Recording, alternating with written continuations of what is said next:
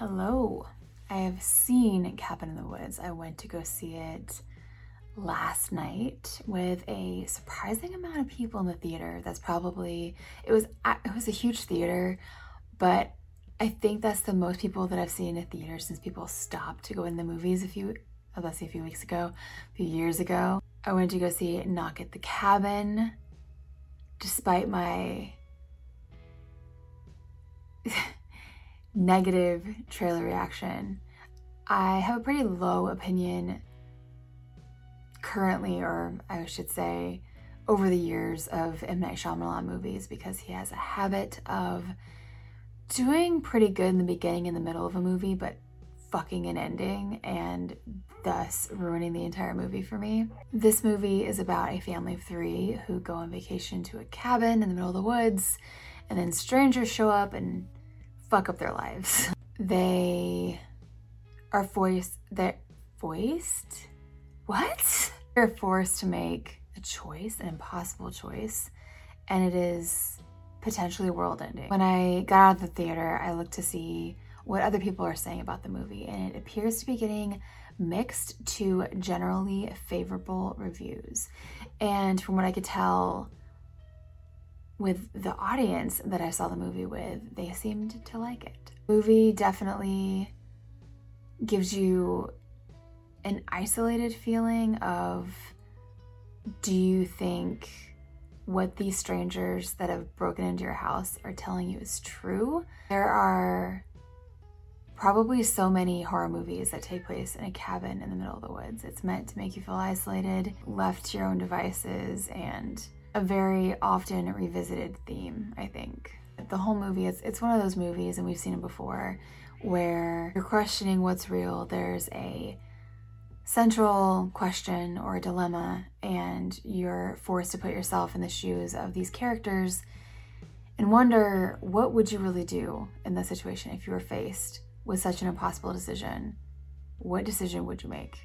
And that is what you ask yourself throughout the whole movie. Really good acting in this movie if you're a parent, you especially get in your feelings. And Dave Bautista is, according to everybody that watches this movie, a standout. He goes between polite and believable and crazy. Something that I appreciate about this movie was that it was not gory. I am a classic horror fan where most of those movies did not include a lot of gore pre 2000s. And so I definitely appreciated that it was not heavy on the gore at all. I actually, overall, found this movie to be a very satisfying movie.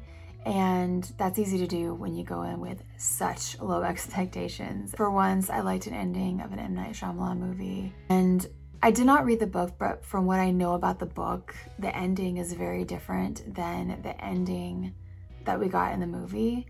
And I think of the few endings that I could think of, they could have gone with, I actually really like what they wound up with the most. Wen is in the woods and Leonard rolls up real early in the movie. I think back to when I was a kid and I'm like, okay, I know what I would do as an adult. If I was chilling outside my cabin in the woods and saw a dude start heading straight towards me, I would get up and run into the house. But what would I do as a child? Like, I don't know that I had the same fear. I feel like when you're a kid, you fear things that aren't real. Like you fear monsters under your bed or in your closet. But as an adult, you fear people. But as a child, you you don't fear people. So I guess I probably would have sat there and talked to him about grasshoppers like she did. And then there's the home invasion. They have these homemade weapons, and you've got Leonard trying to calmly coerce them into letting them inside the house. Redmond, who's a little crazed and starts just busting in the windows. But home invasions are absolutely one of my worst fears.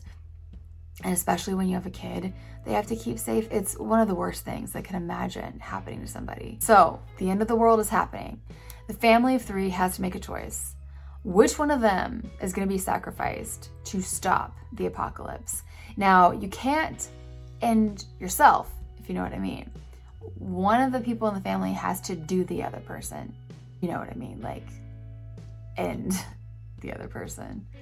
Or if they don't, each of the four intruders, which I saw somebody refer to them as the four horsemen of the apocalypse, which I guess I'm not a religious person. I've, I've heard of the end of days, the rapture, whatever, heard of the four horsemen of the apocalypse. So I guess that's who these people are meant to be. They give the family a choice throughout the course of like a day. And each time they say no, one of them has one of the horsemen has to be killed by another one. And each time that happens, humanity is judged and they release a plague on the world. And each time this happens, Leonard turns on the TV to say, See, look, I was right. And it starts off with this could be a coincidence, or you could have known that this had happened before you came here, but we don't have reception, so we didn't know and we weren't watching the TV, or this is a trick of some kind. Because it starts out kind of mild, and then things, as each horseman dies, progressively gets worse and more convincing. So these people, the intruders, aka the horsemen, whatever you want to refer to them as, they talk about how they met. They all started getting these visions, and they were the same visions. And what do we do when we have some weird ailment? We take to the internet, and they found other people on a forum that were having the same visions. So they meet up and decide that they're going to follow their visions and go to this cabin in the woods in Pennsylvania and get whoever is inside to make this choice to save the world. Andrew thinks that there's some kind of a Andrew, yeah, Andrew thinks there's some kind of a doomsday cult, which we know those exist. Remember the ones with the Nikes and the comet, and the cool—was it Kool Aid? No, was that the other one, the Jonestown? Oh, I don't know, but we've seen it before. Then Andrew recognizes Redmond as a guy who attacked him in a bar. So he's thinking this is all some big scam that he's been targeted and these people are trying to get him to do the unthinkable. But ultimately, it's all basically a hate crime. But Eric is slowly being convinced. You can see it on his face. And then he finally says that when he had a concussion, he saw something in the light. And Andrew's like, dude, you had a head wound. like, you didn't actually see this. And even the intruders the four horsemen of the apocalypse have momentary doubt because Andrew's a lawyer and he's really trying to figure this out. And he makes them think that they potentially have some kind of shared delusion, but they are very convinced of what they've seen and what they have to do. So it really doesn't waver them too much. But Both sides are going back and forth and trying to convince the other that what they think is not true. And what's crazy to me is when each of the intruders has to end the other intruder, they become very stoic and it almost looks like they're in a trance when they do it. And then after they do it, they almost like snack back to themselves and they're devastated and sick about what they did. It's it's really weird to see. But as they said, as I said, as each one of them, the the the intruders pass, they their death unleashes a plague on humanity. It starts with two tsunamis. The second one is extremely deadly, and I've had nightmares about crap like that. Like being on a beach and seeing a huge wave. I mean, that was oh. The sec the next thing is a virus that targets children, and then children are dying everywhere planes falling from the sky everywhere, just planes falling from the sky. And then lightning strikes, burning up the earth. Well, you know, starts to at least. That's the last, the last little bit. Ultimately, after Leonard, Dave Bautista's character, is gone, they only have a few minutes to make the decision, the final decision. And even where they are out in the isolated woods, they start seeing this like storm brewing. And then they see a plane fall out of the sky. So it's not on the TV, nobody can doctor it, it happens in front of their eyes. And Eric says that he has another vision. He says that he wants to sacrifice himself and he's at peace because he's able to see that if he sacrifices himself, Andrew will raise Wen and she will grow up to be a happy and healthy adult. And he wants to see that happen. So Andrew doesn't like it, but ultimately can see that all of this is happening and he sees what he has to do. So Eric makes the sacrifice just in time. And Wen and Andrew stop in this diner on their way out of town and see a bunch of people parked there, and they're all sitting in there watching this news coverage that everything that had been happening suddenly stopped and reversed or got better, didn't get any worse. And he can see that this news coverage is real.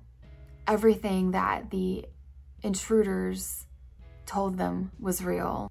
And then Wen and Andrew just drive away in silence in disbelief of what just happened. So I definitely like that ending better than they were just crazy tricksters, you know, the intruders. I like that it was real because then it just adds this whole new layer of like, what the fuck? From the spoilers that I read about the ending in the book, I definitely don't like that ending at all.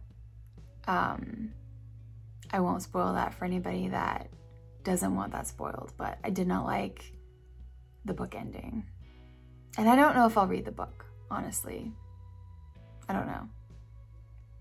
I do know that a lot of times, most times, the stories, not just the endings, but a lot of times the stories change a lot from the book to the movie. So I can't say I will or won't read the book, but we'll see. And then of course, when you see movies like this, you have to ask yourself, what would you have done? On the one hand, I feel like I would, especially initially, react the way that Andrew did. He's like, I don't care about the rest of the world. I'm not hurting my family. It's not to happen. Because if I lost my husband or kid, my my world would be over anyway. And the, but but there's a consequence to that too because if you don't, the world ends and you don't go with it, you are forced to wander the world for the rest of time alone. And when they say that, I don't know if it means like alone individually or you're alone together with your family that you've chosen not to sacrifice. And then I think about I do have other family than my husband and kid. I have a niece, I have a sister, mom and dad, and if I was faced with the choice of saving all of them or sacrificing myself, I think I would have to sacrifice myself. I think I would have to sacrifice myself. But you can't end yourself. So then it's like a matter of like, your partner has to do it for you. And that's just a whole nother level of fucked up. But I definitely think that if I knew for certain that the end of the world was happening and all those details were true, I I guess I would do it that would really suck. So, out of my five Freddy rating system, what do I rate this movie? I'm gonna try it. I'm gonna attempt a drum roll. Oh my god, I suck. I would rank this movie three out of five Freddy's. Um, so, um, just as surprised as maybe you would be that I rated a M. Night Shyamalan a decent rating given how disappointed I've been in most of his movies. So, didn't suck. I would recommend you see it, even if you've heard all the spoilers so far. But that'll be it for this movie review. If you like this video, leave it a like, subscribe if you want to see more.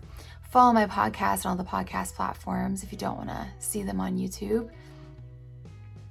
Check out my Instagram at Horror Mom Podcast. I also have a Spooky Mom podcast for paranormal and true crime. Personal Instagram is H. Alexandra Matthews. And sorry, I really, especially since this is a podcast, I need to stop slapping the desk. But I will see you in my next video.